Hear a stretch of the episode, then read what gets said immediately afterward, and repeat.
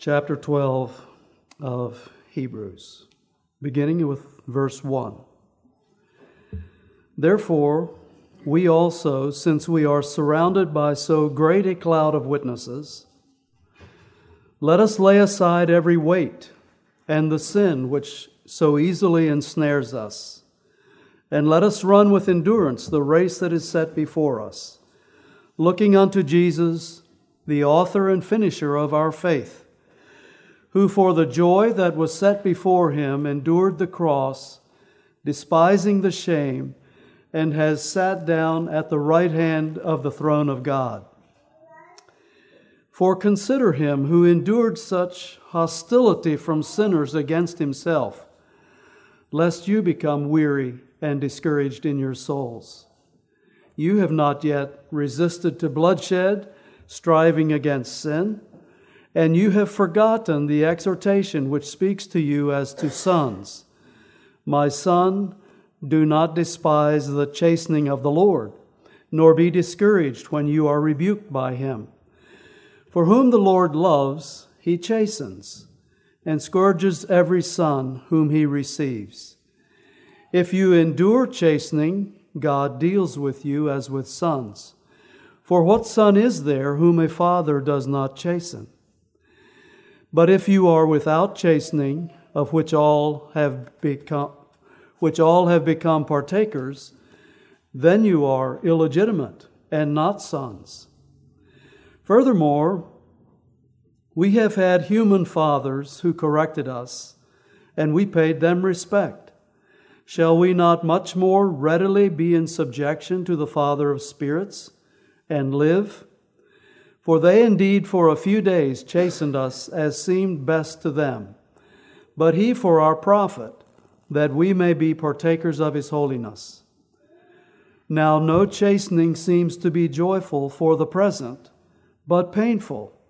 Nevertheless, afterward it yields the peaceable fruit of righteousness to those who have been trained by it.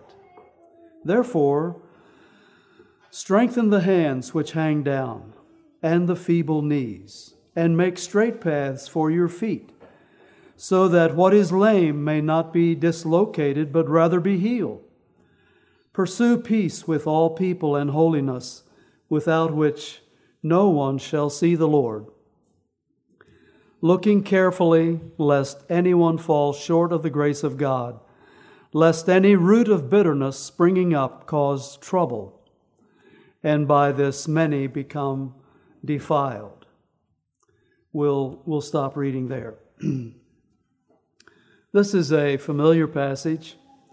I've been looking at this passage for some weeks, and uh, the past months I've thought about it different times and looked at it.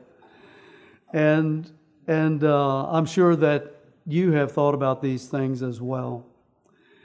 And uh, one of the key things that this passage addresses is chastening. And you listen to our prayer request this morning, and you can think about your own life. And, and uh, it is something I believe that is real for all of us. And this chapter falls right after, as you would expect chapter 12 to do, to follow after chapter 11, which is the famous. Um, chapter of faith. And it tells us, chapter 11 tells us what faith is the substance of things hoped for and the evidence of things not seen. And it tells us that without faith we cannot please God. It is impossible to please Him.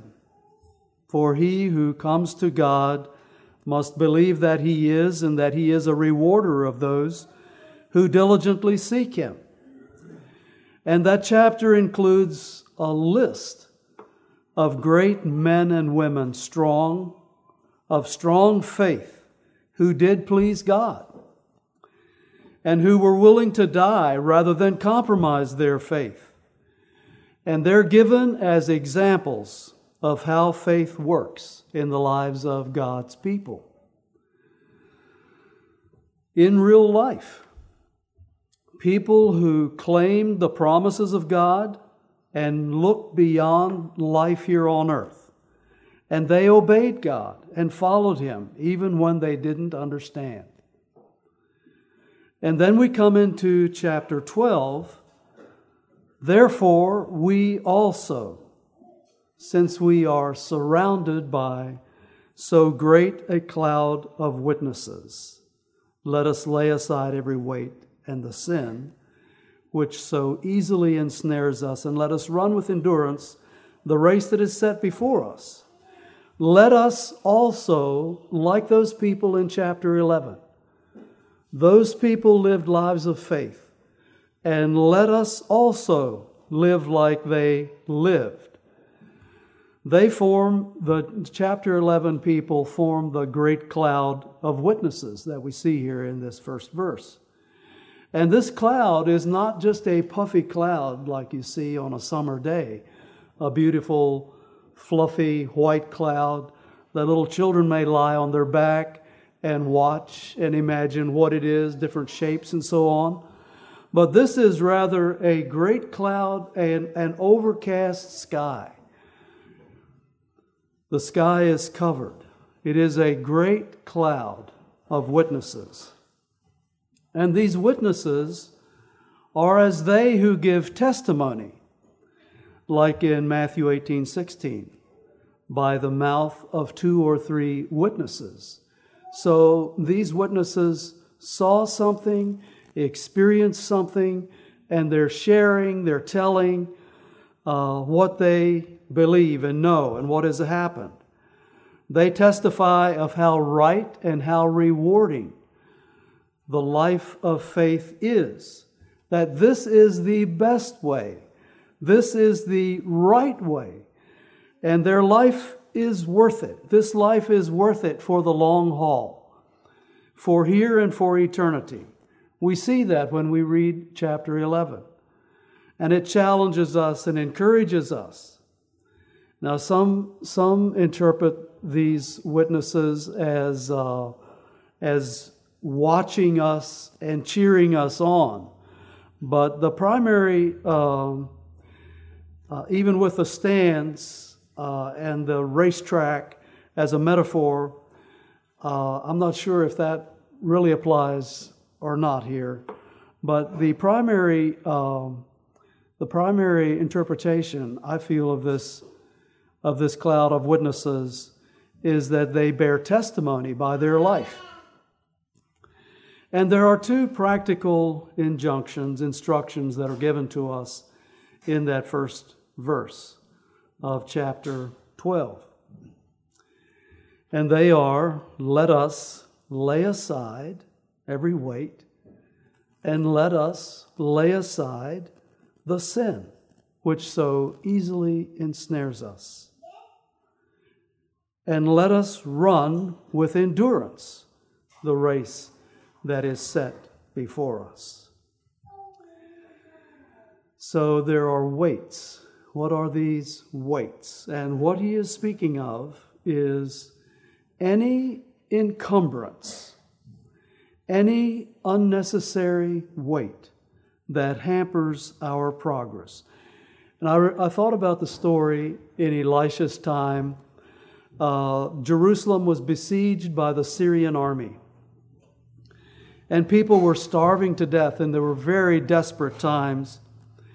And you remember how the Syrian army heard, in quotes, God made them hear noises in the night that sounded like an army coming at them. And it terrified them. And they raced away to escape this army. They fled in terror. And the next day, some lepers who were about to die decided they'll just go to the Syrian camp and see is there anything, maybe some trash outside the camp or something that they can eat. They're going to die anyway. And when they got there, the place was deserted. And there was plenty of food. And the place was just empty. Everybody was gone. And they began feasting. And then they were kind of convicted that hey, you know, this isn't right for us. We should let the people in the city know. So they went back and let the people in the city know. And the king sent some scouts to see could this really be, or is this just a trap? And sure enough, it was like they said the place was empty, and they could track them. They could track that army by all the stuff that was laying along their way that they threw away. Uh, it says that the road was full of garments and weapons which the Syrians had thrown away in their haste. And so the messengers came back and told the king, you know, they didn't need it. They were running for their lives. What's the good of having this extra coat and this suitcase if I lose my life? They threw everything aside and were running for their lives, they thought. They wanted nothing to slow them down.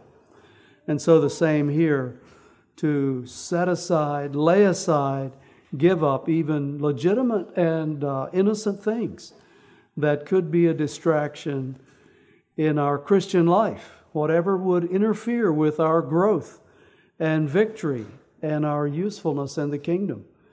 And often that is a, a matter of prioritizing, and so that the important things, the most important things, get the most uh, attention in terms of time, and that we concentrate on those things most. Uh, like Paul also wrote about a good soldier of, of Christ, that he's not engaged and doesn't entangle himself with the affairs of this life, that he may please him who enlisted him as a soldier. So lay aside every weight and the sin that ensnares. That's a definite set aside for us. Every sin that ensnares us. One translation says that cleverly clings to us, that clings so closely, and it entangles us and defeats us. And in whatever category it is, it needs to be recognized and addressed. Whether it's lust of the flesh, like John wrote about in 1 John, feeding and indulging in wrong physical appetites, the lust of the eyes, covetousness, the pride of life, pride in all its forms, whether in possessions, abilities, accomplishments, status, we heard about with the Pharisees, appearance, whatever it is, that those things are dealt with and put to death and crucified, and run with endurance the race, with perseverance, with patience. And if we stumble, we rise up. We do not quit. That's what those people did in chapter 11. And that's how we need to run as well. So, this cloud of witnesses are examples of saints who laid aside weights and sins and ran the race. And we're called to do like they did. But we have to notice something in the next verse that is really the core of our of what we've already looked at and that is looking unto Jesus. In other words, we are to be looking unto Jesus and in that, in that setting, with that looking, with that relationship, we are laying aside. We are running with endurance, looking unto Jesus, the author and finisher of our faith, who for the joy that was set before him endured the cross, despising the shame, and has sat down at the right hand of the throne of God. For consider him who endured such hostility from sinners against himself, lest you become weary and discouraged in your souls. You have not yet resisted to bloodshed, striving against sin. So while we're living this Christian life, we are looking unto Jesus. Actually, it is the other way around. We are looking unto Jesus as we live this Christian life. It gives it here as a, as a, a phrase that is describing what's going before, an activity that we are involved in while we're doing this that came before it. it actually begins there, looking unto Jesus. Our eyes are set on Him, zeroed in and focused on Jesus. We are concentrating on Jesus Christ. He is the goal and the pursuit of our life. He is the source of eternal life. He is our hope, our only hope. I had to think of Jesus himself when he started out on his last trip to Jerusalem. And he knew that at Jerusalem he would be tried, condemned, and crucified on the cross for our redemption. And it says that he steadfastly set his face to go to Jerusalem. In Isaiah, it seems to refer to that. I didn't jot down the uh, the reference, but it, it speaks of him setting his face like flint. There was focus and resolve and determination.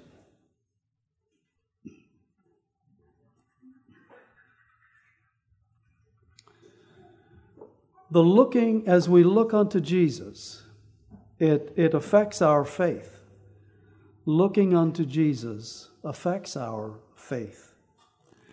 It describes him as the author and finisher of our faith,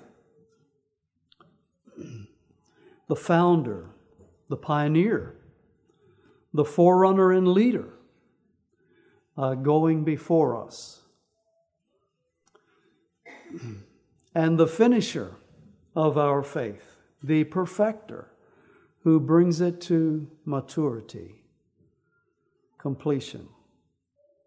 So he enables our starting, he enables our walking and our finishing by faith. As we look unto Jesus, our faith is affected. And looking to Jesus is an inspiration to us.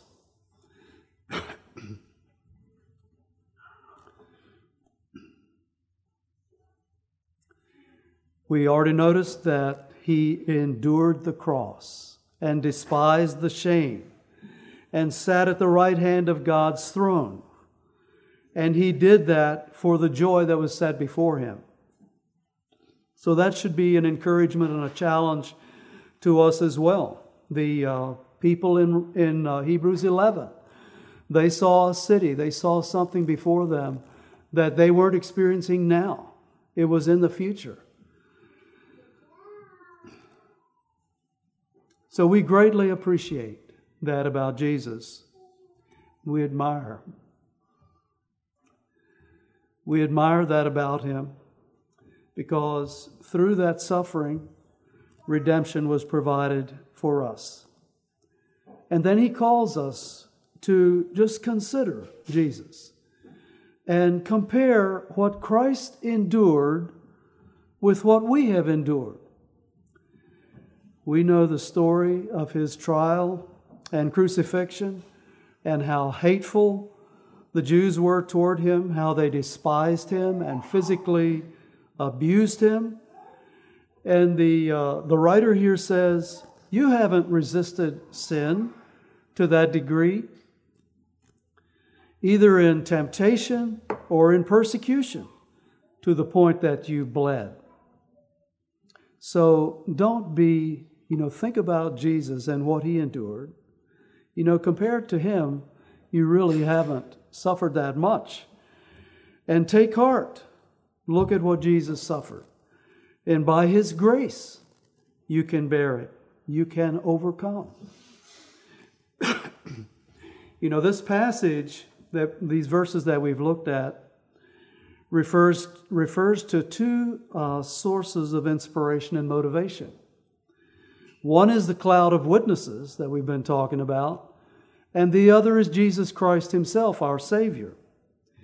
And the cloud of witnesses is made up of faithful saints, examples of faith and courage, of endurance, and biographies can be inspirational.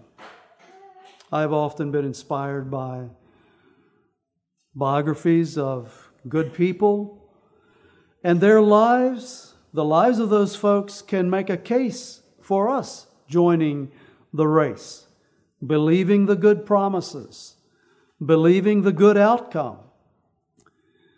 And, and it's also great encouragement to see uh, what God did for those people because it's not just stories about and references to people who did well, it is a record of what God did for people. And He will do that for us. If God helped them, surely He'll help me. Yes, that's true. So, that cloud of witnesses is a great encouragement to us but that cloud of witnesses can't help us in themselves. They can't pick us up. They can't carry us. They can't redeem us. They can't comfort us. They can't give us grace. They can't give us life. We're thankful for the crowd of witnesses. We're thankful for brothers and sisters in real life that are an encouragement to us. But we, we want to be looking to Jesus. What a source of inspiration. And really, when we see the cloud of witnesses, the things that encourage us, us are what Jesus, what God has done in them.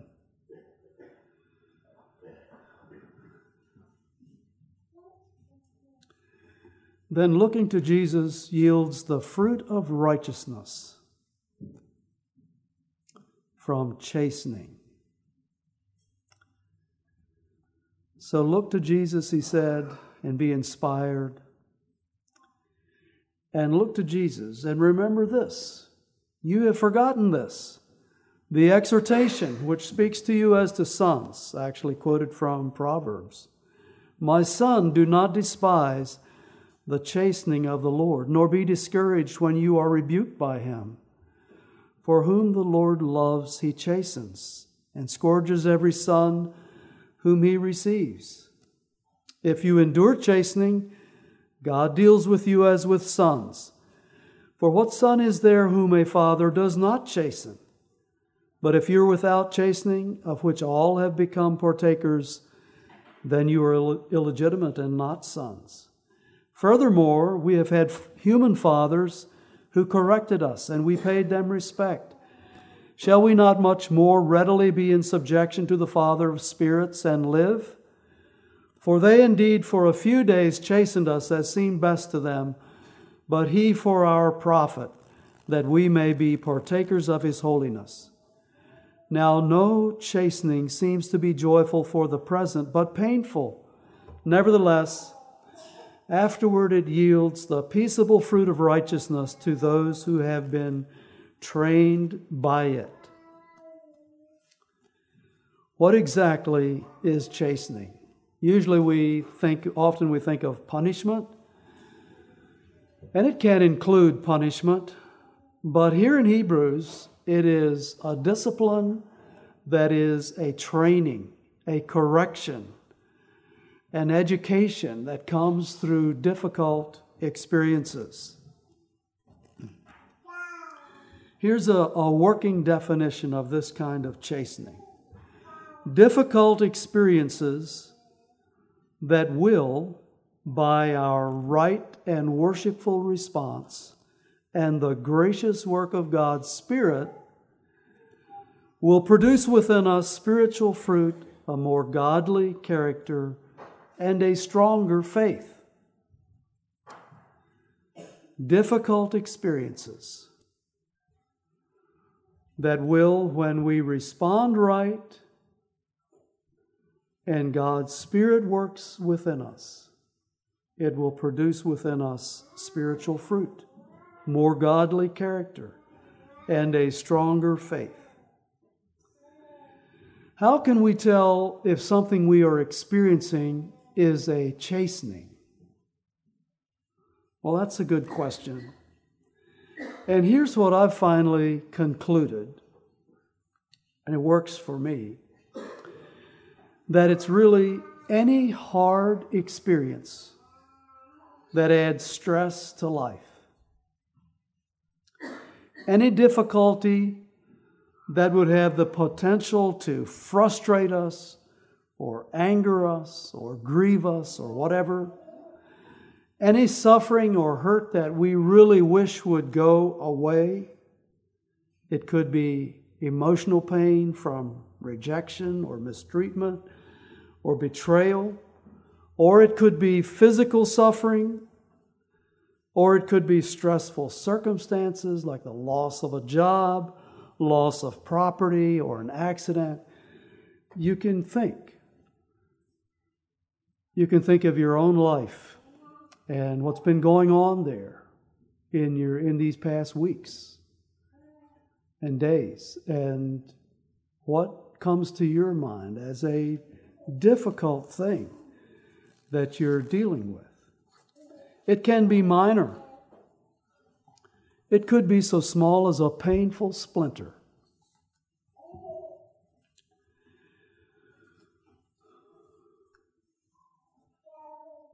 It could be a pen that won't write. I had a little, um, just a, it was a minor chastening last Sunday morning. I got here and um, noticed uh, when it was time for the sermon that I didn't have a pen.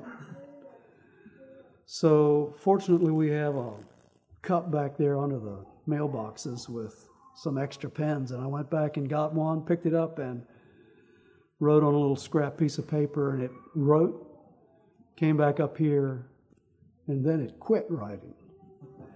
And it was just, it would do little skips and streaks, and I couldn't even, and dents in the paper. But yeah, it was it was a little frustrating, but it was a minor thing. But it, I had to settle down a little bit, Leon. But it could be something very major, and that's, I guess, what we think about more often. And, and then often in things in between, all sorts of things. A little over a week ago, a prayer request was sent to CLP employees. And the first report said that a Roy Schwarzentruber, 33 years old, from Missouri, was severely burned in a welder explosion. I don't know any details about that part. His prognosis is grim, so please pray especially for the family. They've had so many major losses lately, including Roy's wife's dad, less than a month before, died. And Roy's younger brother died this past July 4. And Roy and Jana, that's the wife, also lost an 11 year old baby last year.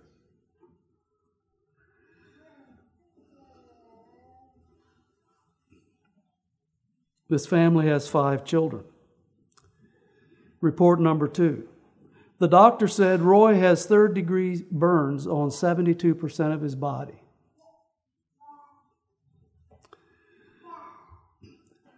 His eyes look okay at this time. Jana can go in and see him before long. He's in very critical condition. Please pray. The doctor said he will have to be in the hospital a long time and require lots of surgeries. The family asked if he will pull through. The doctor said they will do their absolute best. Report three. A doctor came out now and had a pretty grim report. Roy's burns are so deep that his major organs are not working well. Please pray for Jana and his children. Report number four. Just got word that Roy passed away. A blessed relief for him, but feel so sorry for his family.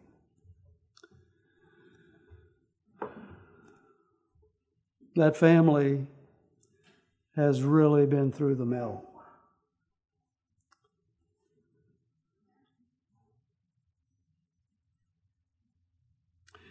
Several observations from our passage.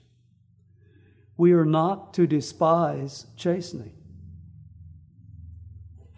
We're not to scorn it or be discouraged by it.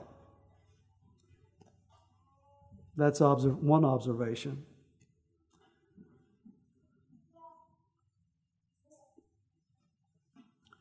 A second observation chastening is evidence of God's love, of His fatherhood. For whom the Lord loves, He chastens. Sons receive chastening from their fathers. No chastening, no father. Illegitimate not sons. A third observation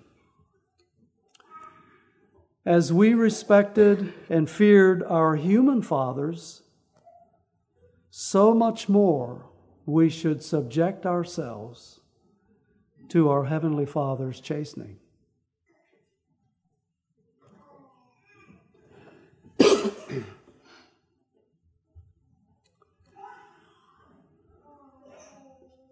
Another observation God's chastening has a holy purpose. Earthly parents disciplined us as it seemed best to them, but they're not fallible, infallible. They may have misjudged the infraction. I could tell you stories about that. Sometimes they discipline according to their moods sometimes irritated and angry, sometimes their discipline is not to the best effect. But our Heavenly Father's discipline is designed for our profit, that we benefit, that we be partakers of His holiness. And as sovereign God, in 1 Corinthians 10, verse 13 says, He will not allow any temptation to come to us beyond what he is what we are able to bear. Beyond what he is able to help us bear.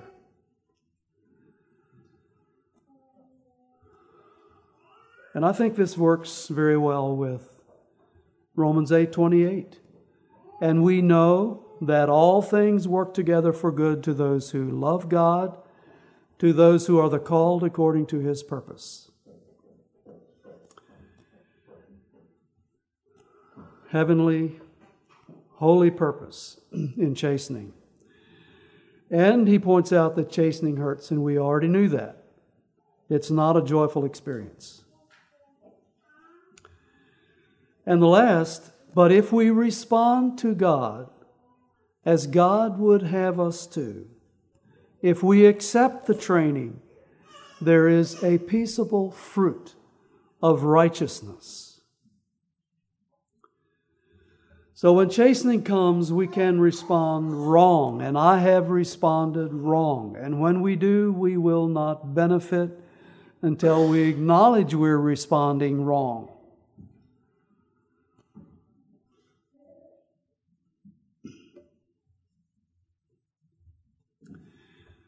What are some wrong responses?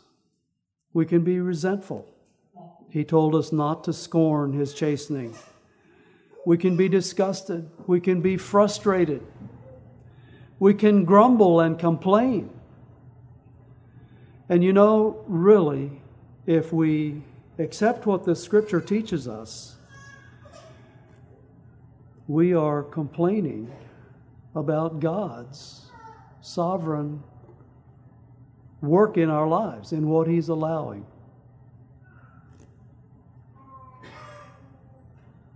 We can become discouraged and despair and become hopeless. And some people quit. I thought about the seed fallen in the stony places. They start out cheerfully with joy, it says. But then when tribulation and trouble and persecution comes, they're tempted to quit, and they quit. We can become fearful. What will happen to me? We can be angry. We can become bitter. And he especially points out bitterness in the scripture that we read. The injustice of this.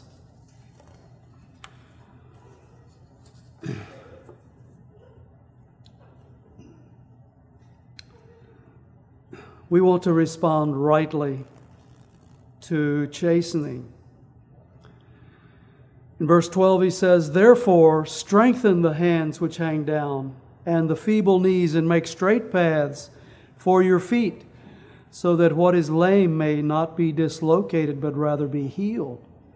Pursue peace with all people and holiness, without which no one shall will see the Lord looking carefully lest anyone fall short of the grace of God, lest any root of bitterness springing up cause trouble. And by this many become many become defiled, covering areas that uh, we can be weak in and falter in and may be chastened in and chastened for. Be careful lest we fall short of the grace of God and not experience the grace to lift us through this and grow us from it, but rather, and that that it would result instead in bitterness. That would be a terrible thing, and not only affect us, but affect others around us. Some right responses. I'll just list a few uh, practical things I think that that are helpful to me. One is just a prayer for help, and I'll call each of these a prayer because I think it is a cry to God. We need to acknowledge God in this. We're looking unto Jesus. And so here this difficulty comes, and we pray for help. I need you, Lord. It acknowledges God. The uh, difficulties can, for, and the greater the difficulty, the greater we feel this. Our need and our dependence on God, and that's a good thing if it drives us to our knees before God. It, it does that to us in ways that doesn't seem to happen when everything's going well. Uh, think about the disciples on Galilee. And the storm came. They thought before the storm that things were going well. They were having a nice boat ride. But in the storm, they became frightened and very disturbed, and the ship was sinking. And they cried out, Help us, Jesus. A cry for help.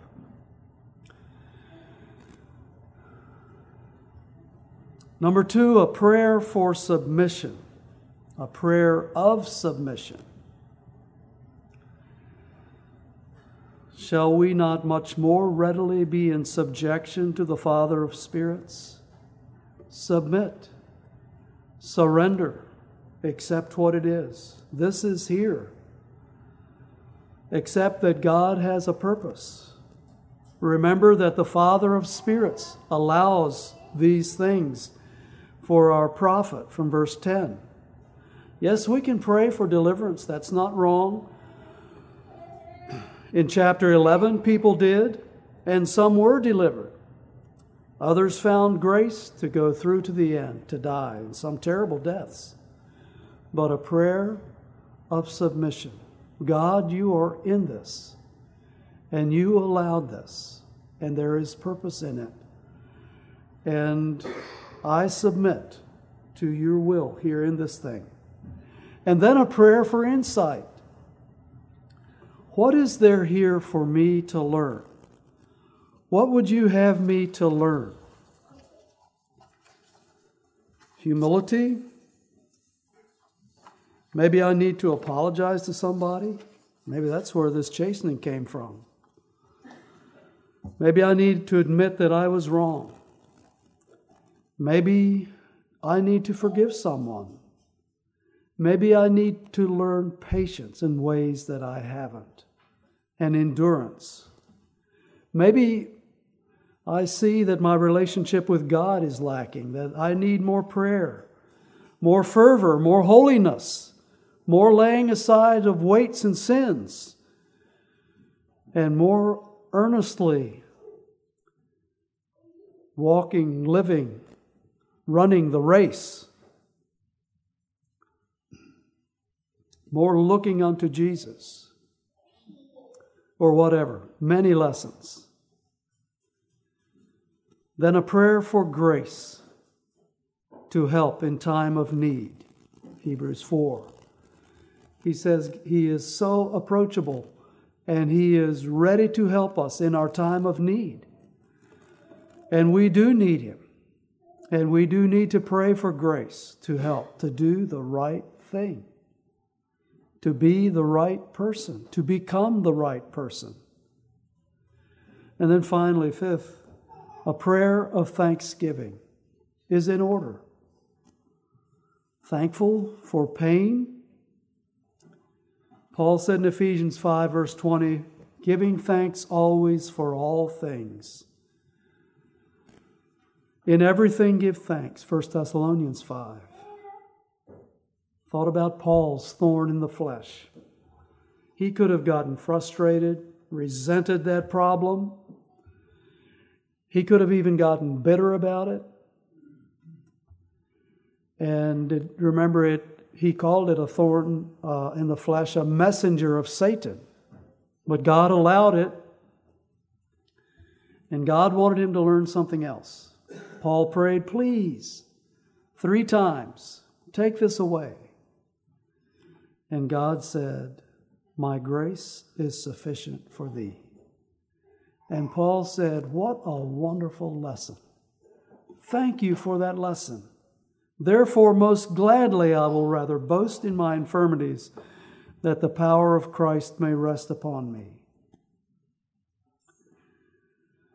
I thought of that song, If on a Quiet Sea. Beautiful song. And in that song, in the second stanza, it has these words Blessed Blessed be the tempest, kind the storm, which drives us nearer home.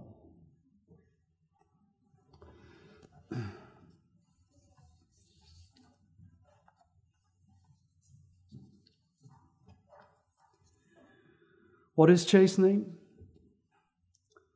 Difficult experiences that will, by our right and worshipful response, and the gracious work of God's Spirit produce within us spiritual fruit, a more godly character, and a stronger faith.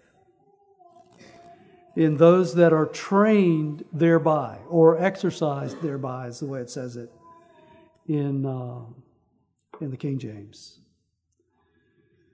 So, as we are exercised thereby and as we grow, we learn about laying aside weights and sins and running with patience, with endurance, looking unto Jesus. And in the end, with God's grace, by God's grace, we can endure and we can join that crowd of witnesses.